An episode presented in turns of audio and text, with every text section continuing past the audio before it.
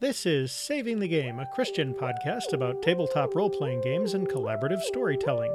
Recorded Monday, December 28th of 2020, it's episode 191. In this episode, GM Improv, plus a question about misapplied scripture, an important announcement about the podcast, the Dialects Archive, solo improv exercises, and more. Welcome to Saving the Game. I'm Grant. I'm Peter. And I'm Jenny. And we're back. It's just after Christmas for those of you listening. It should be the new year for those of you actually hearing it. But for us, we are recording just a little bit after Christmas. Hopefully, you enjoyed our Christmas special. That's the thing. I do want to start off real quick with an important little uh, announcement here. This is going to be the second to last episode of Saving the Game. Uh, I wanted to just go ahead and get that out right up front. We're going to go over all the reasons in detail in our final episode, as well as do a few other fun things. But to quickly give a TLDR, basically, 2020 is awful. We're all just really tired. We're all just exhausted. It's been brutal. And there are a few other things that have sort of been building over time, or not building, as the case may be. And it's been eight and a half years. I like it still kind of blows my mind how long that is. Yeah. We've been doing this a long time. We'll go over in all that stuff uh, in the next episode, which is going to be kind of a wrap up and I don't know benediction of sorts. We'll we'll get into that then. Suffice it to say, we're going to be hopefully finding our way to other things. We've got a lot to talk about with you know the community and stuff. Patrons should not have been charged for January. We should have got the Patreon on pause and all that should be able to shut that down here. But patrons, if you have gotten charged for January, please let us know. Shouldn't have, but we'll sort that out for you. Speaking of of patrons, should we mention basically the last episode? We're gonna answer every Patreon question. If you have not submitted a, a Patreon question to us for a while, please, this is literally your last chance. Yeah. To ask me my favorite mac and cheese recipe. Yeah, I can't promise we're going to answer absolutely every no. single one. I say glaring at Doug Underhill, who's got a backlog of like eight. But no, I think we can probably get through we what we've it. currently got in there, we plus maybe one more per you know person per who patron. hears this and decides to send one. Uh, what I will say is. Do not deluge us with thirty questions to yeah, try and stretch one. the episode out. Please don't. One. Please if you're don't. one. If you're a patron, I you know what I I will go ahead and say like you know even if Grant decides to bail out, I'll stick around and answer whatever's left. That's because we don't have a huge backlog right now. The last time I checked, I think we had 19 questions. We currently, with the one we'll answer in this, will be down to 18. A lot of what we had in there is something that we can answer in just a few minutes. So as long as you keep Yeah. it to that, you know, we should be able to get through what we still have in our table. Just don't get cheeky and try and bury us. Like Yeah. if you don't Yeah. if you haven't put in something for a while, ask us one. So yeah, please. And there will be a few probably that we'll just kind of look at and go, "This is way too big." Hmm.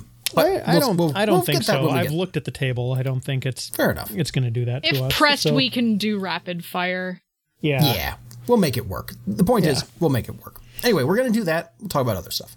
Having said that, though, it has been Christmas, Yep. and it's certainly been a 2020 Christmas. you guys talk about your Christmases. um, I'll, I'll be perfectly honest. Mine has been weird, but not like not any more weird than I expected for this year. Right? You know, we had family over, keeping kind of separate in you know across the room. We had masks on and doing that sort of thing. Right? The kids got to actually open some gifts with the limited amount of family we had over. I think most of the stress has been um, lots of baking. I seriously baked like two loaves a day for a couple of days before Christmas, which is kind of a, a lot for me. And I have crochet drama that I will. I, we don't have time for, but I I've been working. I was trying to find some pattern from my dad. Went through eight different patterns, probably nine or ten restarts on various projects. Finally, ended up trying to make a scarf desperately before Christmas, and then looked at it and went, "Oh, I didn't measure this. It's eight feet long." I oh, refuse. I'm done. Oh no. Dad, I will figure out how to get you a hat at some point. So it's, it's yeah, that's how that happened. That's how that was. But by and large, it was about as good as it could have been. Ours was very quiet. Uh, my wife and I stayed home this year. Uh, we had calls with my family and hers, but we saw my family for about five minutes when my parents dropped off some of my mom's wonderful caramel pecan sweet rolls to bake on Christmas morning. But we were all masked, and that was outside and very low key. Spent a lot of the day playing video games, uh, Stellaris and Griftlands specifically. Good choices. Yeah, that was me. Jenny, you had shenanigans. I did. So I had the the first half of the day was objectively one of the worst Christmases I've ever had. Oh no. I ripped my favorite pair of pajama pants straight up. That was the first thing I did that day. And then went upstairs and realized that I was the only person with no presents to open. And then because all of them are, are in the post office right now and post office doesn't open until tomorrow so that was cool. I feel like there were other things that were bad. I think that was when the internet started to tank really really awfully. Like my internet as we all know and make fun of is some of the worst in existence. I was getting download speeds peak about 9.5 kilobytes a second Ugh. and it it was so we we couldn't do any of like the video calls that we really wanted to at a certain point. Dad got the family a Christmas present that got on on Christmas Eve it was announced, "Oh hey, this isn't going to get here until mid-January." And it's like, "Okay." And I, like I know, I know that Christmas isn't about the stuff. I know it's not, but it sucks to be the only one. I would rather we all not have gifts than be the only one in the house without a gift. Yeah. It's- well, I think That's kind of our default state at this out. point. Like my wife and I stopped gift giving relatively early on in our marriage and because neither one of us have gifts as a love language and we really haven't missed it. Tyler is gifts as love language kind of person, as well as I, I don't know. hon- Honestly, I'm not a big fan of like love language quizzes because it's one of those things that like changes over the course of your life. So if you get really stuck into it and and like put Yeah. too much it, stock it into the does, initial but test, Nikki and I both but- appreciate not having to do the gift pressure yeah, thing. yeah. I I am big gifts of as love language kind of person, and I I do know what Tyler got me for Christmas, which I'm very excited for. It's a signed copy of a book from an author that I like. I I'm not entirely sure. I believe the book itself may be limited edition. I can't Ooh. find it on any other websites other than the one where it's like, "Hey, get your signed edition here." Oh, wait, we're all we're all sold out. Uh, if you can get your hands on a copy of Princess Floralinda and the Forty Flight Tower by Tamsin Muir, g- good on you, but I can't find it anywhere. so Tyler got me a copy of that. I gave my mom. Oh, this was another thing that was like super freaking. uh, th- this was the other bad thing. I realized I could not finish a Christmas present because one of the other things we did for Christmas was around here we are allowed to have over one single person who lives alone. We're essentially allowed to adopt a single person. Uh, and so we did that for Christmas. It's a good friend of ours who lives quite close by. And uh, so he was coming over and I was cross stitching him. Uh, Oh, okay. Yeah. Yeah. I know where this is going. I I realized around 2 a.m. Cr- uh, Christmas Eve that there was no mathematical way for me to finish it in time. I could not do it. Oh. Also, I really hope that he does not listen to this episode for a fair while, uh, because the is a secret. I should not have said that out loud. Hey, can it be bleeped? Yeah, I mean it'll make it sound hilarious. We'll s- see what Justin does. Like, oh, yeah. Anyway, I was literally frustrated to tears with that cro- cross stitch project as well. It was incredibly frustrating. yeah. I don't cross stitch well on a time limit. I just stab my hands over and over. Like my hands were aching. There is still a part of my hand that aches because I was cross stitching so much. Chrissy has that going on with some of her cross stitch projects that she does. Yeah, and trying to when you're in a rush and clenching a little more because you're stressed and all that. Yeah, absolutely. So the bad was very bad, but then basically halfway through Christmas Day, pretty much everything turned around except for the internet. Um, had a lovely get together with a friend who we haven't gotten to see nearly as often this year. Usually he'd be over at our house once to twice a week.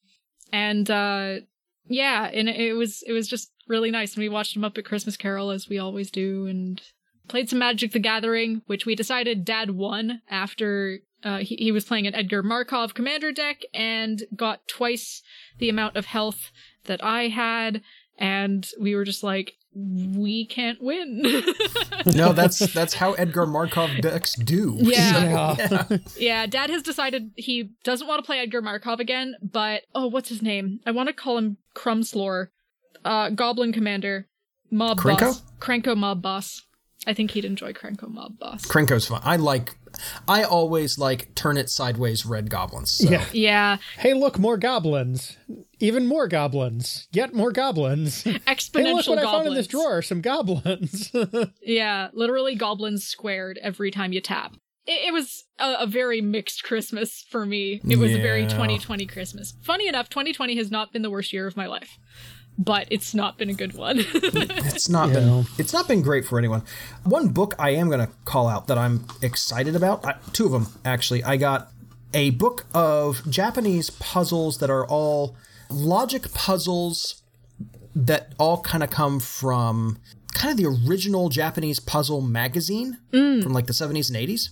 It's not exactly where Sudoku started, but it's pretty close because it started it actually started as an American puzzle Mm-hmm. was popularized in this puzzle magazine and then sort of spread out from there. But there are a lot of other logic puzzles that are also sort of grid based and and similar in this puzzle, but it kind of gives the history of some of these and then walks you through them. And there's a whole bunch of varieties of like pencil and paper puzzle that I've never seen before. cool. So I'm excited about that. And then Niall Kishtainy's A Little History of Economics, which I have heard wonderful things about as an overview of economics. I think anybody who took economics at any point or read up on economics at any point has been pointed to The Worldly Philosophers, which is an Econ 101 intro, you know, econ for non-econ majors text kind of book that I would really recommend, but it kind of stops with Milton and it's like uh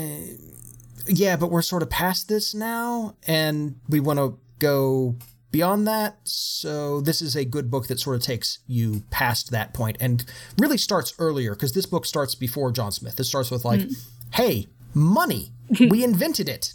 Yeah, that kind of thing. yeah. We have stamped coinage. What do we do with this?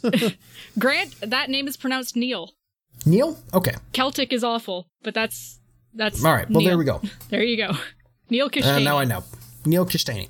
But yeah, excellent book. I've heard wonderful things about it. It has been on my list for a long time, and now I have it. So there we go.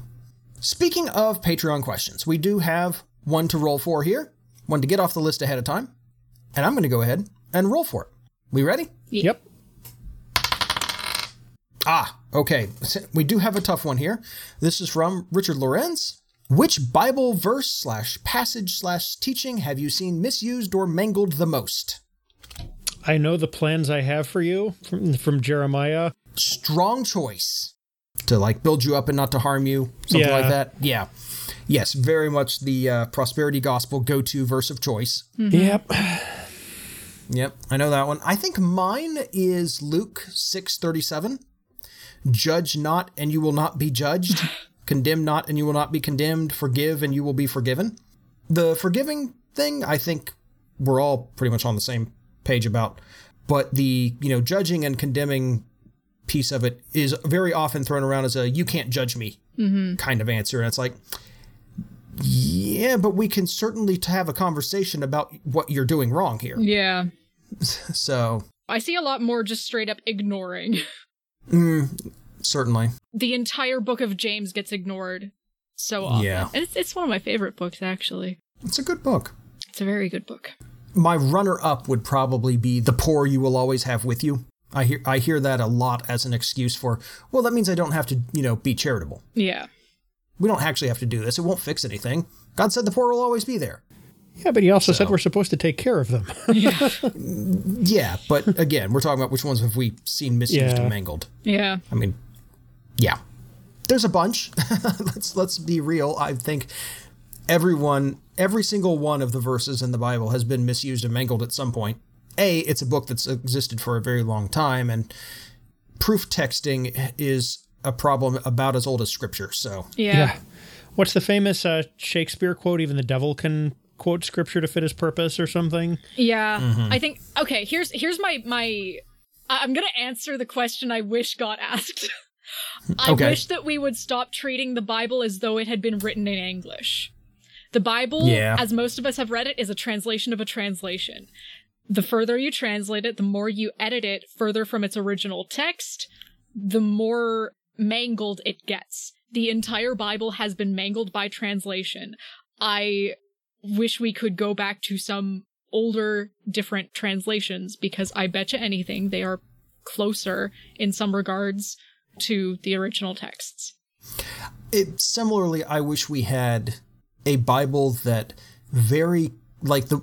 I wish the Bibles that we commonly used called out a lot of different translation differences. One of the things I really uh, liked that MJ Young from the Christian Gamers Guild did for a long time. He was doing a Bible study, still is, I think. And what he does is he goes through uh, passage by passage and breaks down each verse from the original Greek and exp- you know looks at about 12 different translations and what they can mean it's a long bible study going out you know through whatever replaced yahoo groups these days but uh, it's fascinating stuff because it's like oh okay that's um that's a thing Yeah.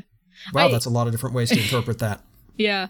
I think I think that's partly why I like being Anglican because we talk about the translations so often and not just the translations but the cultural contexts. I think it's all very well and good to say that you know, oh the poor will always be with us when we don't have when when we look at the Bible as static and we look at society as static. I think it's very dangerous to look at society as static. Um, and I think it's important to look at the Bible not as every single thing in the Bible is is very very good and we should all act like that. I think it's important to look at the Bible as sort of a conversation, and we don't do that very often. yeah i agree richard good question good discussion you prompted Yeah. so thank you appreciate that Speaking of scripture, yes, speaking of scripture, let's go ahead and read ours. And then we're going to get into this topic that we promised last time, talking about improv GMing. yep. This is Exodus chapter 4, verses 10 to 12. But Moses said to the Lord, O my Lord, I am not eloquent, either in the past or since you have spoken to your servant, but I am slow of speech and of tongue. Then the Lord said to him, Who has made man's mouth? Who makes him mute or deaf or seeing or blind? Is it not I, the Lord? Now therefore go, and I will be with your mouth, and teach you what you shall speak. Proverbs chapter 3 verse 6. In all your ways acknowledge him and he will make straight your paths. And this is James 1 5. If any of you lacks wisdom, you should ask God, who gives generously to all without finding fault, and it will be given to you. We're talking about improv GMing, contrasting that against GM prep, sort of, but not really, and we'll talk about that. Can we start with like a definition of improv GMing? Sure. Yeah, it's basically any time you have to make up a thing on the spot. Although generally, I think we're going to be talking about less along the lines of you have to go off the rails that you've set, and more you intend to not have many rails. you intend you go into the game knowing that you're going to be making up a lot of it as you go along. I don't know that that's necessarily true. I've improved a bunch of times when I thought I had things prepped, so Yeah, but we Yeah. already talked about going off the rails. And while this will be helpful for that, we had a what if things go off the rails episode. yeah. True, though that was more about when your players do it. How, well, yeah, kinda. We did. You're right. There have definitely been times where I've been going along looking at my prep and I've been like, you know what? I'm just going to throw this out and do something different. sometimes I look back and I'm like, that was a good decision. And sometimes I look back and I'm like, why did I do that? So, Yeah. I guess what we're talking about is not having a quote unquote script or plot as much, or basically the ability to sit down at a table and invent what's happening on the fly and sort of roll with the collaborative aspect of GMing, which is working with your players to help create the story. And I think that's important. I think improv GMing is fundamentally collaborative. Mm-hmm. If it's not, then it you can I think you can do it. But the fundamentals of it are collaboratively based most of the time. I think if you are doing improv GMing without collaboration, you would probably be better served to just go ahead and prep. Yeah. Because the things you're going to get out of that or right are would be better if you sat down and planned them. The yeah. value of improv is that you can be conversational, that you can roll with whatever comes and you just respond in kind and make it believable and make it work. Mm-hmm. You're essentially playing as the world as a player rather than yeah it, it's it's much I, I think it's much more like being another player at the table that just has control over the world world as character that's a really interesting point because there are a lot of gmless games mm-hmm. and they all have a lot of improv mm-hmm. kind of built into them everybody is sort of improvising at the table now there are a lot of improv heavy games with a gm yeah and just to be clear, to kind of follow up on what Peter said, any game can do that. Yeah. But there are games, I think we will all agree, there are certain systems that encourage that more versus systems that don't make that as much of a focus. Yeah, I'm and just to drive this home a little bit, I've mentioned this before on the podcast, but the campaign that I did the most improvising in was 3.5 D&D.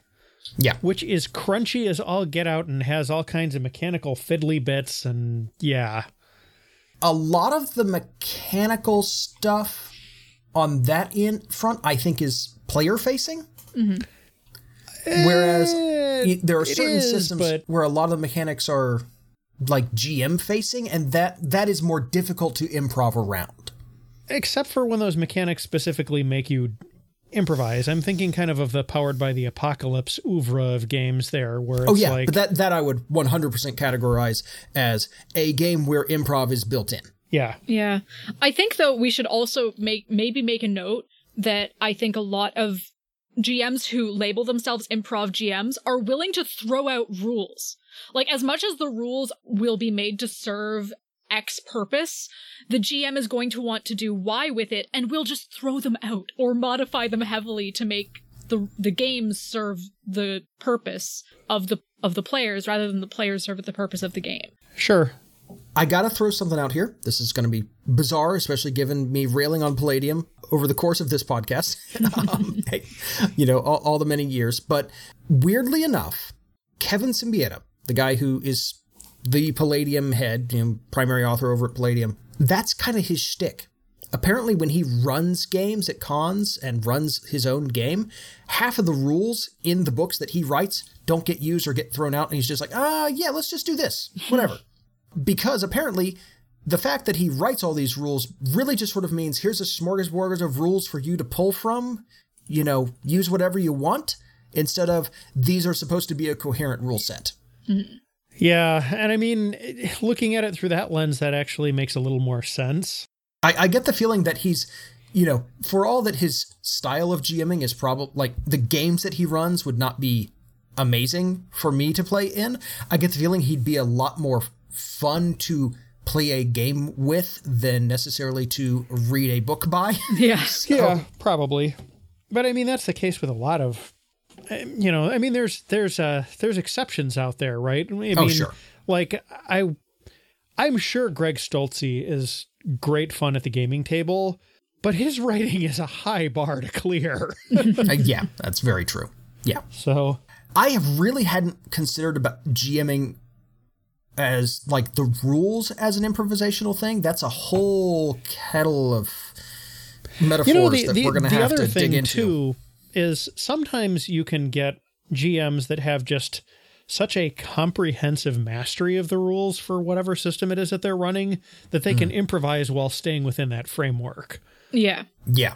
I, I, dare say that was me back in that 3.5 game. Like I knew how so much of the systems worked and things that I was able to just kind of like pull from various resources and You know, there there was a re- rule for everything, and I knew where to find it. So Yeah, we were that way. not even necessarily you as the GM, but somebody at the table. Because having a player as sort of a mechanics co GM is super useful. This is how my mom ran her games for years. There was a player, my mom and and I both, I'm sure, have some level of dyscalculia. We look at numbers and they're a big jumble of nothing. But we had this guy at our table who like obsessively knows rules and numbers and was able to do all of the numbers based things on the fly for my mom as she GM. So if if you can't do that, that's okay. You can still improv GM for sure. It's you you don't have to have this super intimate knowledge of the rules to, you know, keep the game moving and flowing. Just it'll be fine. yeah, Yeah. Absolutely. I, I will say we did similar things in our 3 5 game. Uh, you know, it'd be like, all right, let's just keep moving. But if you can look that up real quick, we'll just assume it's this until we are told otherwise and just roll with it. I do think, and, and I have a small list here, um, but it's not super big. I do think improv GMing is a skill that takes practice like any other skill. certainly. Yeah, the more you do it, the easier it gets. Absolutely. Obviously, one of the best ways to practice it is trying it at the table. But I know a lot of people will look at imp- will hear the word improv and think, "Oh, like stage improv or comedy improv." I think those are related but not identical skills. Yeah, they they will certainly help you, but they are not the same thing. yeah. They're not because stage improv is very often physical, right? You're miming, Yeah. you're handling imaginary objects, you're interacting with a crowd or, you know, and showing off kind of as a performance thing rather than trying to have a like a conversation that has to maintain a cohesive narrative with a fictional world that has to be maintained session to session rather than quick sketch improv where it's okay at the end of these 5 minutes nothing we do here is going to matter yeah. Okay. I think those are different skills, but they're related. And so I went looking and found some solo exercises and tricks for getting better at improv that might be fun to practice. Right? Uh, there, I found a really good article, and I'll try and link this in the show notes. Uh, Ideas for the Isolated Solo Improv Practice by Improv Cincinnati.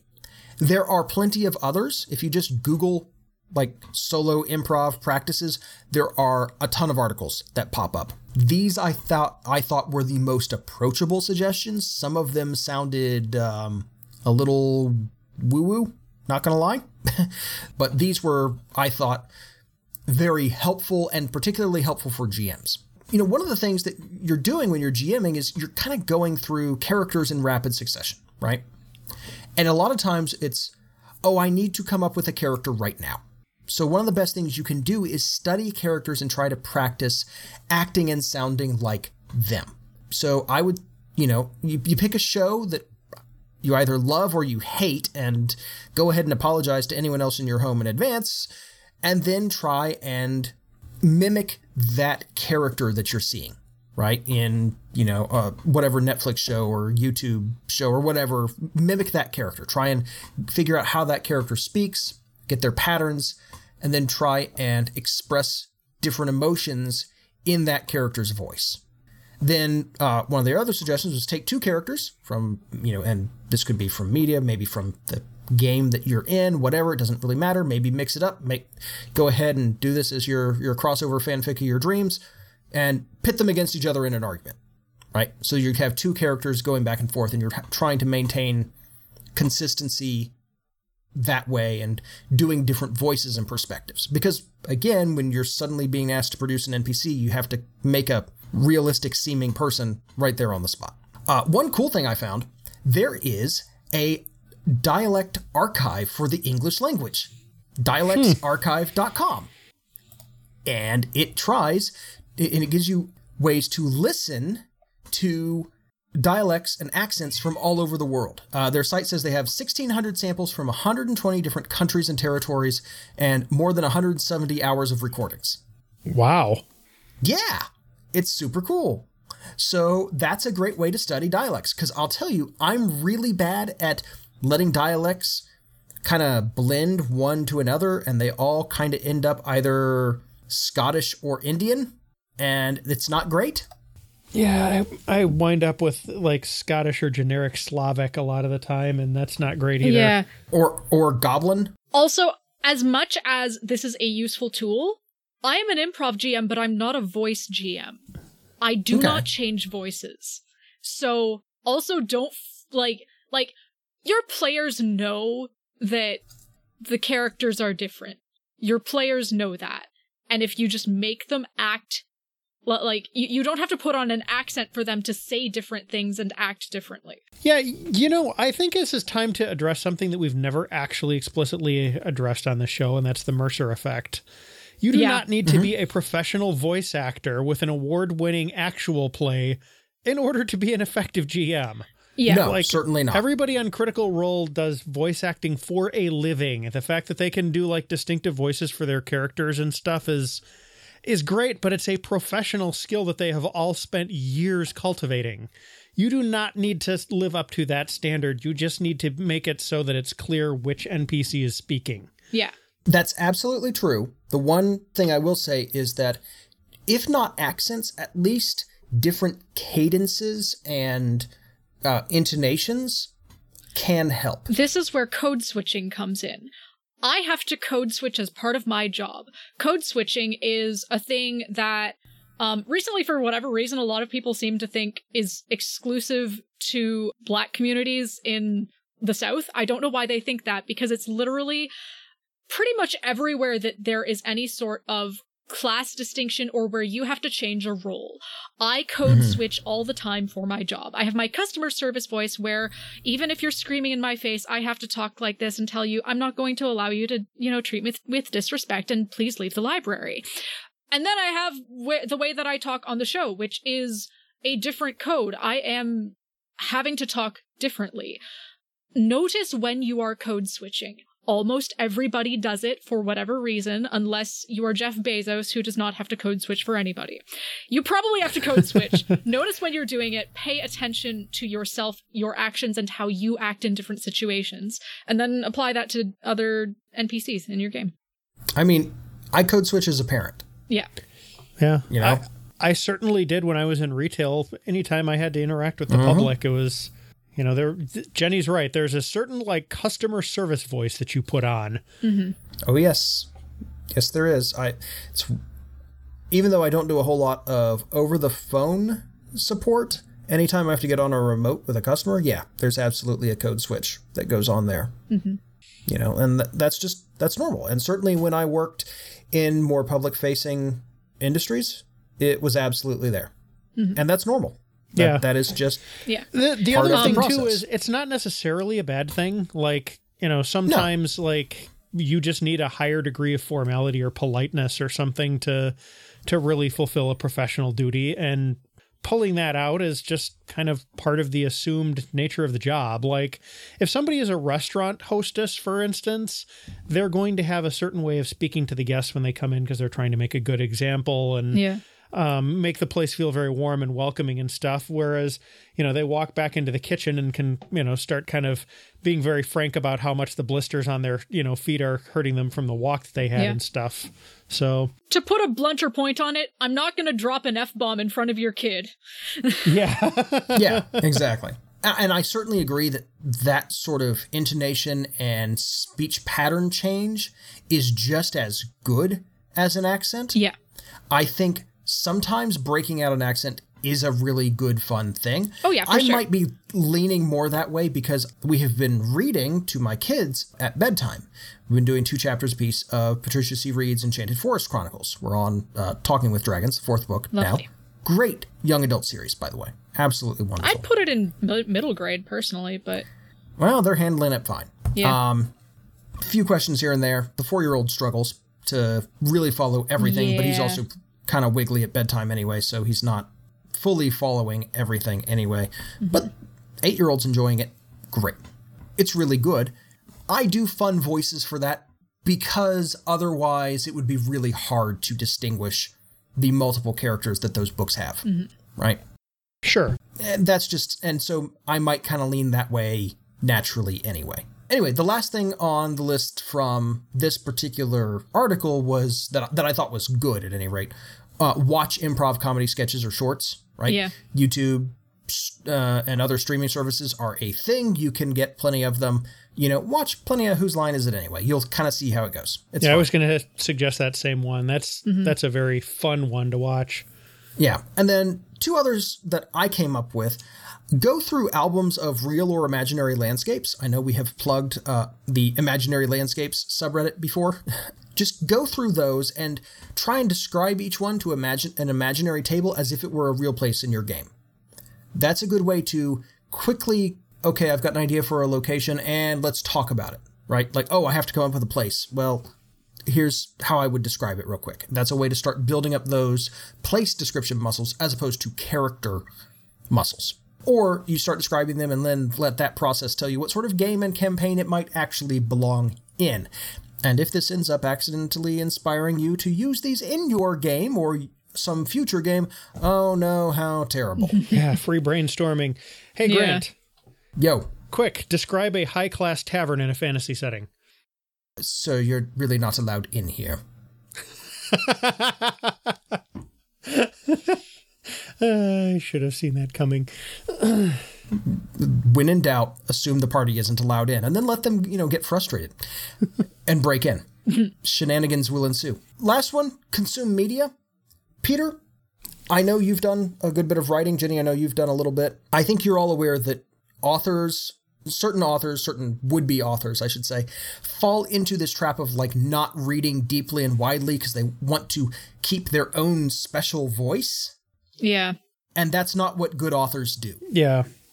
good authors integrate a really broad spectrum of knowledge and influence or and a deep research into topics that they want to write about into those ideas of their own and express those as something new in their own voice that is true of good GMs as well I think to go off of this a little bit, something that I don't think people do out loud very much anymore, and I think they should do more of, is talk about de- deeply talk about the structure of media and why they like that structure.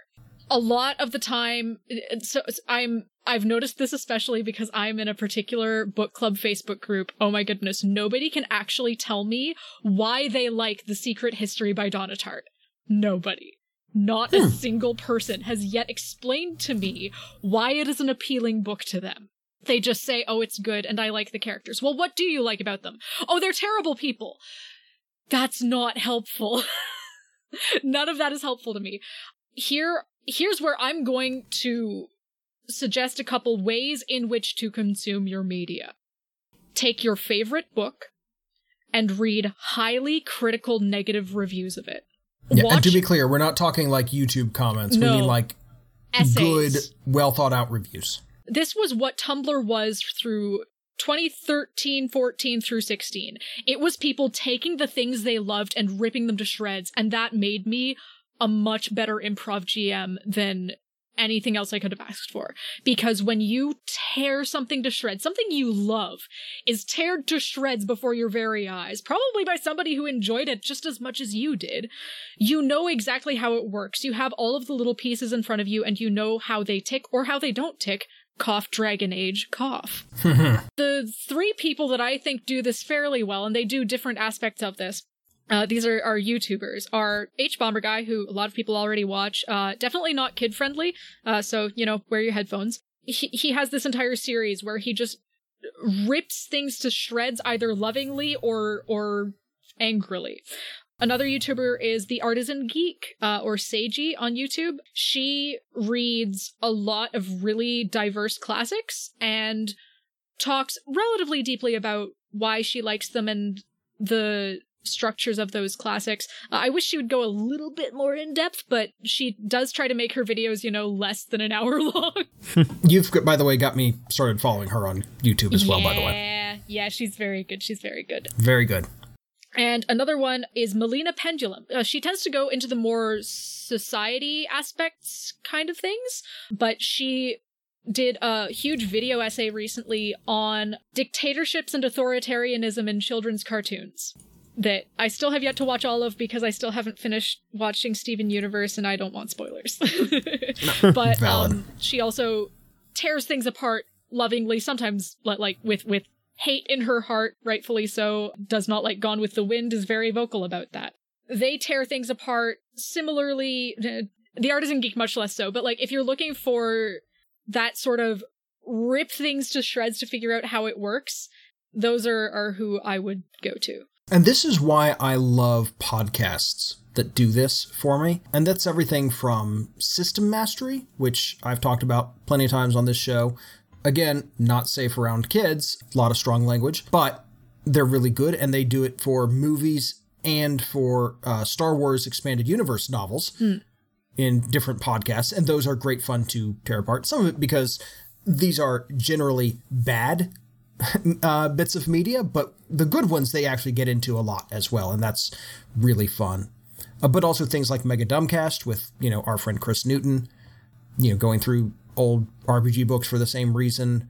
Uh, I've been listening to a really good one that Loading Ready Run puts out, going through the James Bond movies, uh, called From Rewatch with Love, and they're not like professional film critics, but as people who love movies and are, you know, people who went to film school, that, you know, this is the stuff they do for a living is producing media, they understand a lot of this and them going through and breaking down each scene and what works and what doesn't has been very informative for me. One of the things I really wish I could put in the notes is like my first year film studies classes notes because oh my goodness, it was phenomenal. F- firstly, the prof was amazing. She's really really good. Props to her for teaching a bunch of Oh, wow, we were not a good class to her, but she did her Oh. best.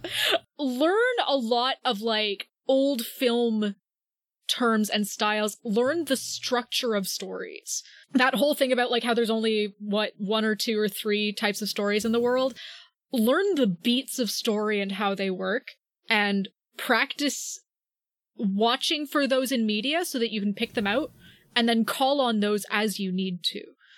We did an episode on that ages ago. Do not fall into the trap of confining yourself to whatever genre you are working in. Oh yeah. No, no. break out of that. if you're if you're doing fantasy, watch you know sci-fi, watch spy thrillers, watch you know like Histories. yeah mysteries, drama stuff. I've recommended the PBS, the uh, Anne of Green Gables that appeared on PBS a number of times. Those movies are really good. Um, they're really good character development. They don't rely on like genre elements or violence to advance the plot at all. Having those in your back pocket is If you want to go a different direction, read I'm Thinking of Ending Things by Iain Reid because it is one of the most visceral books I've ever read. You can literally feel in your gut where the climax and anticlimax and where the structure is based on gut feeling because of the very v- visceral descriptions of everything and the the pace you can feel the pace of the story. Hmm. I will also admit it's not a book for everyone and if you drop it I don't blame you. That said, all of that having been said, one of the other valuable th- things about reading a lot, I say reading, consuming a lot of media, is that as an improv GM, you can also very quickly have a battery of characters and locations and ideas to just start something off with. Mm-hmm. Oh, God, I need an adventurer. Okay, uh, Indiana Jones, but he's got a straw hat and a cane. Yeah, okay, cool. I've just made a new NPC, or Indy's dad, but beside the point.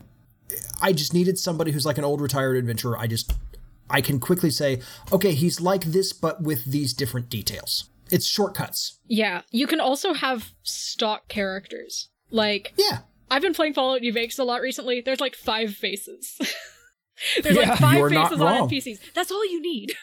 No, that Skyrim's the same way. Yeah, um it, you you don't need to have super lots of detail with every NPC. If your players happen to latch onto an NPC, run with it. This is where yes and is very very useful. And that's when you can start to get into the different details. That that's where where you can uh you can um you know focus your render distance a little bit more and and Mm-hmm. and sort of bring more detail into things but just start with like your simple five stock characters if you really need to elaborate you can when you need it you know five basic people I, I think also most GMs, if we're going to be honest with ourselves, have those already.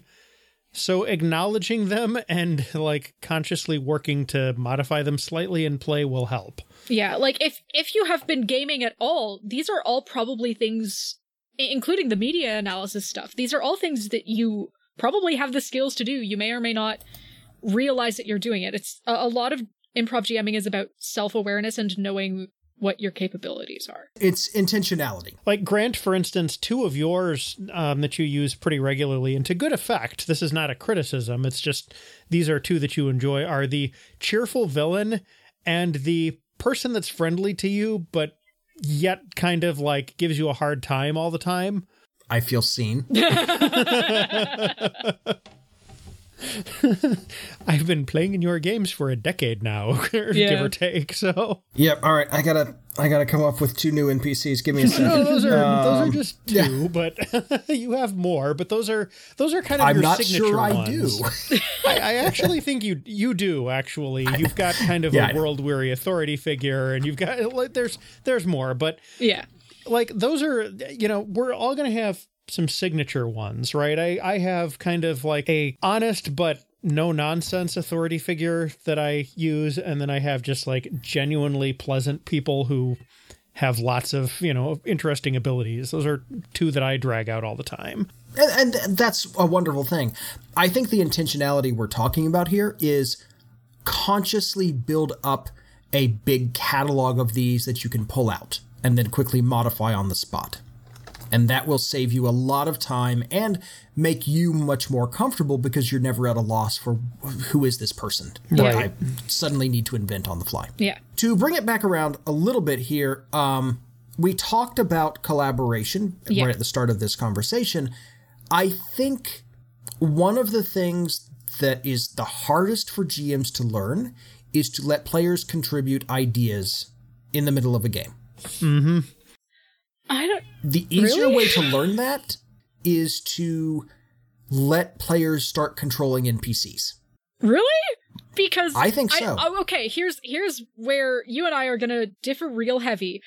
Collaboration, if you start with it, is just gonna happen. And if you start like like in the show notes and in the description of the show, hopefully, if we can, I have an entire map that I drew with the players that I had at the library that day that we all drew together at the same time. It- we started the session with collaboration, and that collaboration continued through the whole session. It was a session where a guy was trying to break into a cat cafe that the players were protecting uh, for mystery reasons, and it it was a blast. And the players had a lot of fun, and they constantly and that's also a good way to get your players engaged from the very start of the session. It's like it's setting the tone for for the session.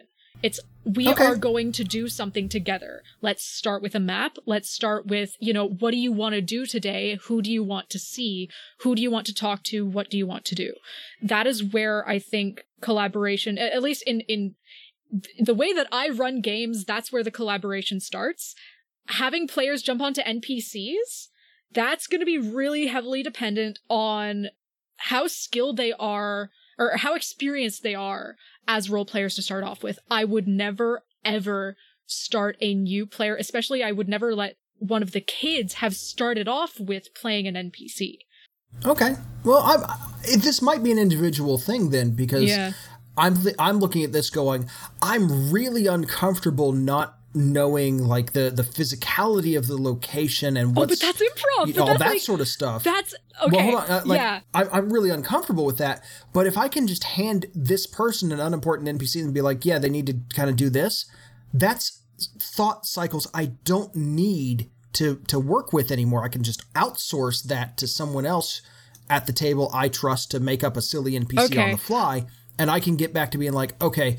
The the place we're in is like this and I think of that. And that's just maybe that I have a different thought process. That is process. a totally different pro- thought process for me. And that's very system dependent. Like, Yeah. I am. You you talk about this on the podcast fairly regularly, but I don't know that we've ever really taken over NPCs for any extensive amount of time in the, any of the D and D games that we do on in our Saturday game. That sounds like something that happens more often in your other gaming groups powered by the apocalypse stuff, right? That's probably a regular. I'll say this. Some of that is the D&D games I like to run, which are very much naturalistic man against nature kind of things. Sure. There aren't a lot of NPCs around. Yeah, there hmm. really aren't. It's a lot of yeah, like you said, naturalistic man versus nature. You're dealing Yeah. with beasts and cultists and other stuff you're not going to have a lot of interaction with. I mean, look at the City on a Hill game. There's three towns, and you aren't in any of them and won't be for a while. Yeah, we're trekking through the desert. Another thing that I'm noticing is that Grant, you actually do prep for your games. Oh, quite a lot. I don't. That's the thing. I am going in completely blank slate the vast majority of the time. So I already have my stock five characters. They're there. I Right. can use them when I need to. I have no map. I don't know what I'm doing today. That's on the players. Can I propose that that is an artifact of having gamed for a very long time over virtual tabletops? No.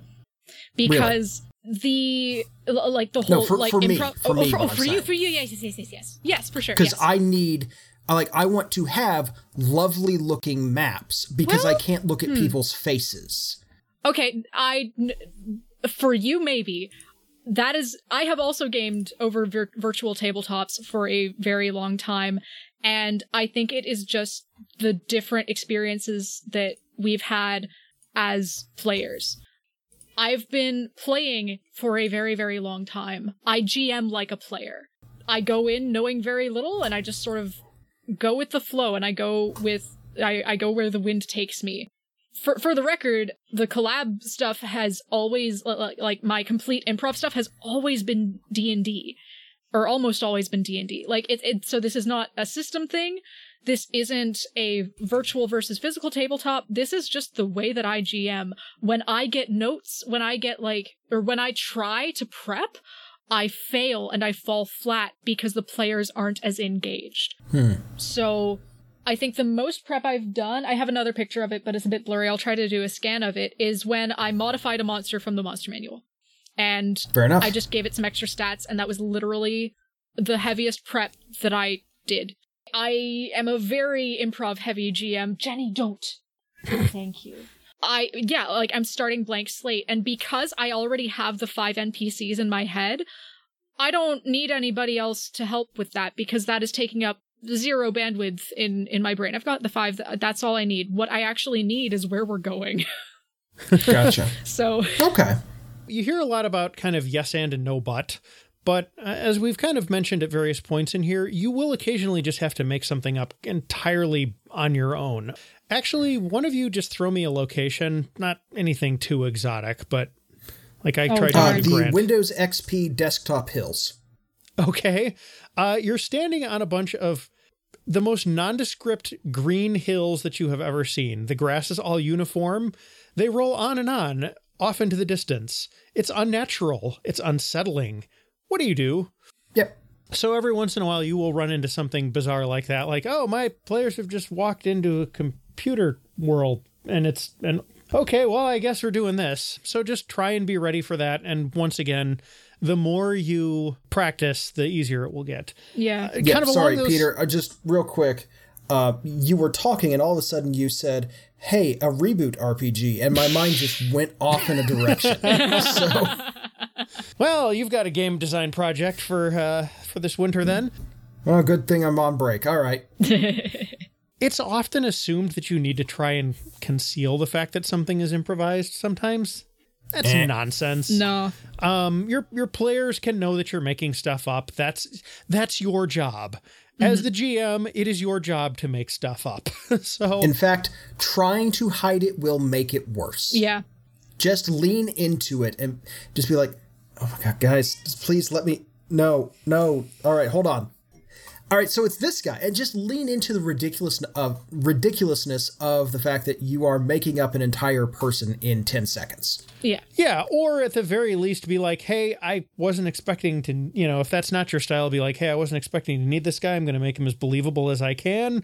Let me know if he starts getting a little too like random from his previous sentences or something. You know? Right, but this is also where you can pull in that reach out to your players thing, and be like, "Okay, uh, Jenny, give me um, give me a character trait." Uh, apoplectic. Now that's more of an Right. What's all this then? You know, and just kind of lean into that character that you needed to create on the fly by prompting your players for something again to offload that mental process. Mm-hmm. One of the things that you can do to kind of make the improv fit better is try and get some details in there. As I did when Grant, you know, through the Windows XP hills, I, I mentioned how uniform it was and how unsettling that was. You know, those are those are things that you can grab and pull in. Or if that's not what you're going for, I could have said, you know, it's it's very uniform, it's very peaceful, it's very predictable, it's very safe feeling. You feel like you could walk forever and not be surprised by what you would find. So it, it's all around kind of like the emotions that you want to invoke as part of the process. Uh, Names, you can either come up with those on the fly if you're good at that, or realize that there's no shame in having a name generator or a list of them sitting someplace that you can get to. This is especially good if you're doing virtual tabletop. There are massive collections of like real and fantasy names online. Find one that you generally like. Do this while you're not in the middle of a game and bookmark it. And then when somebody is like, "Yeah, um, I want to go talk to the dwarven blacksmith," you be like, "Okay, fine. Uh, his name is Sturgar." You know. Or again, hit up your players. Okay, fine. Give me a dwarf name then, Bob. Yeah. Uh Sturgar. Great. You meet Great. Sturgar. Sturgar. yeah. Humor and honesty are your friends. Grant kind of alluded to this a couple of minutes ago, but admitting that you're making something up and need a moment to flesh it out is not a bad thing. Yeah. All all of my players have always known that like when I'm improving. And they're actually really understanding all the time. That like, oh gosh, I miss the kids so much. I miss the mm-hmm. kids game so much. But like they are they get it. They know like like so I, I think a lot of this is going to boil down to relax, you're among friends. If you aren't among friends, why are you gaming with them? Because it's a con usually, but Even like, Yeah. what, th- no, like, but I mean, uh, most of the time Yeah. when I'm playing a con game, it's with at least a couple of friends. Hopefully, when you're playing a con game, it's with potential friends. yeah, Yeah. exactly. This this is not a hobby that frowns upon improv. Most people understand. Just all of a sudden, brain fart, your mind goes blank. It, it will happen. except that it will happen, and if your players aren't understanding, then stop playing with them, even at a con game. But like they're being disrespectful if they like aren't. beware the Mercer effect. You're not Mhm. on critical role. you know, Yeah. it's just you are you are playing a game to have fun.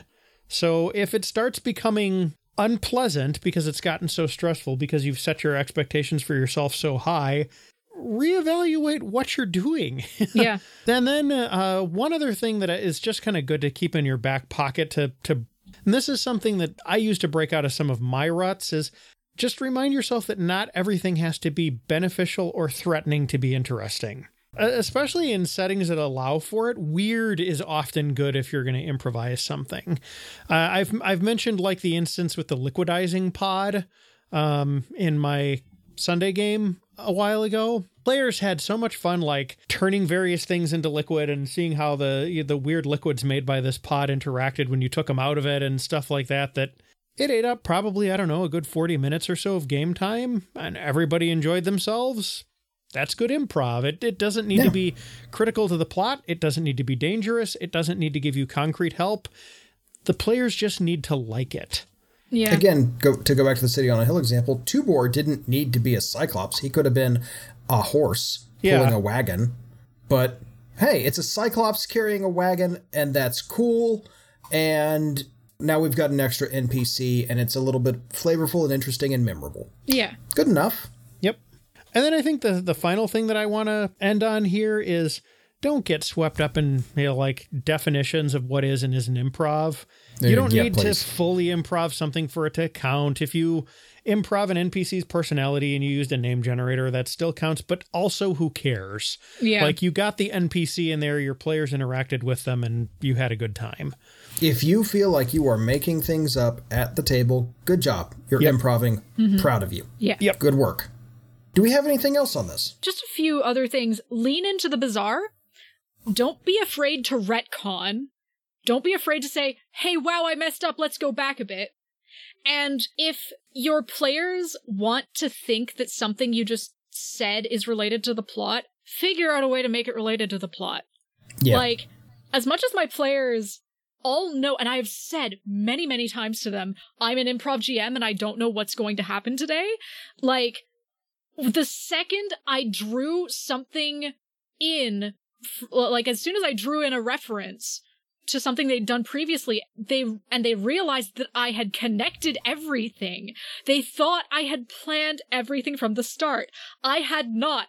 I had just managed to figure out how things could be connected to the Underdark in every single uh session that we'd done. It's not it, it was not difficult because if you try hard enough, anything can be related to the Underdark because it's your world now. it's your world now.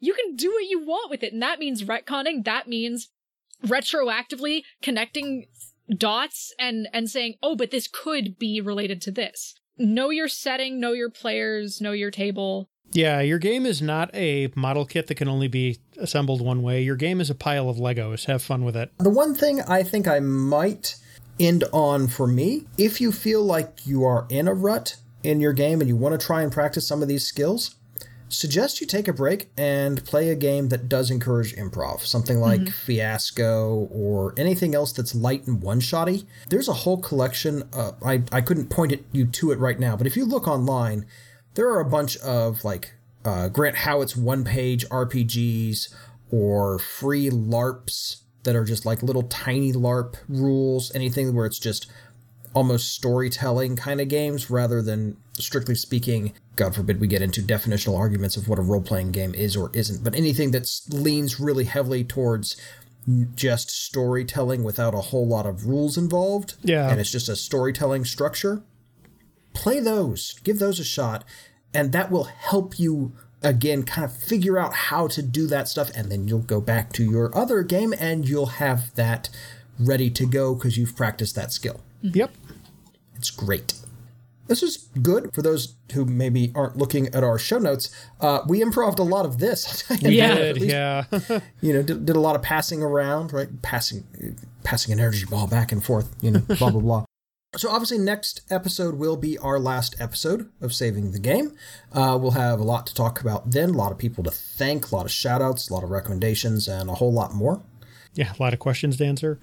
A lot of questions to answer, which I'm looking forward to. That'll be fun. We'll probably intersperse those, I think. Yeah. you know, just we'll find some way to break it up. It'll Yep. be fun. I don't know what we're gonna do. We'll figure it out. Yeah. we may play that one by ear, and if it ends up being like two hours of having fun, oh no, what a way to end Yeah, not a not a terrible way to wrap things up. So mm-hmm. Yeah, exactly. From all of us here at Saving the Game, have a good one. Take it easy. We'll catch you next time. See see you later, folks.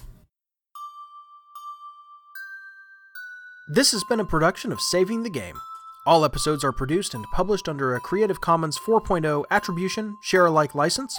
Our logo is by Ruben Smith Zempel of 3d6design.com. Our music is The Promised Place Beyond the Clouds by James Opie. You can find more of his music at nihilore.com. To hear our past episodes, to find syndication and license details, to connect with our fantastic listener community, or to contact us or support our show through Patreon, visit our website at stgcast.org or savingthegamepodcast.org. God bless, do good, and happy gaming.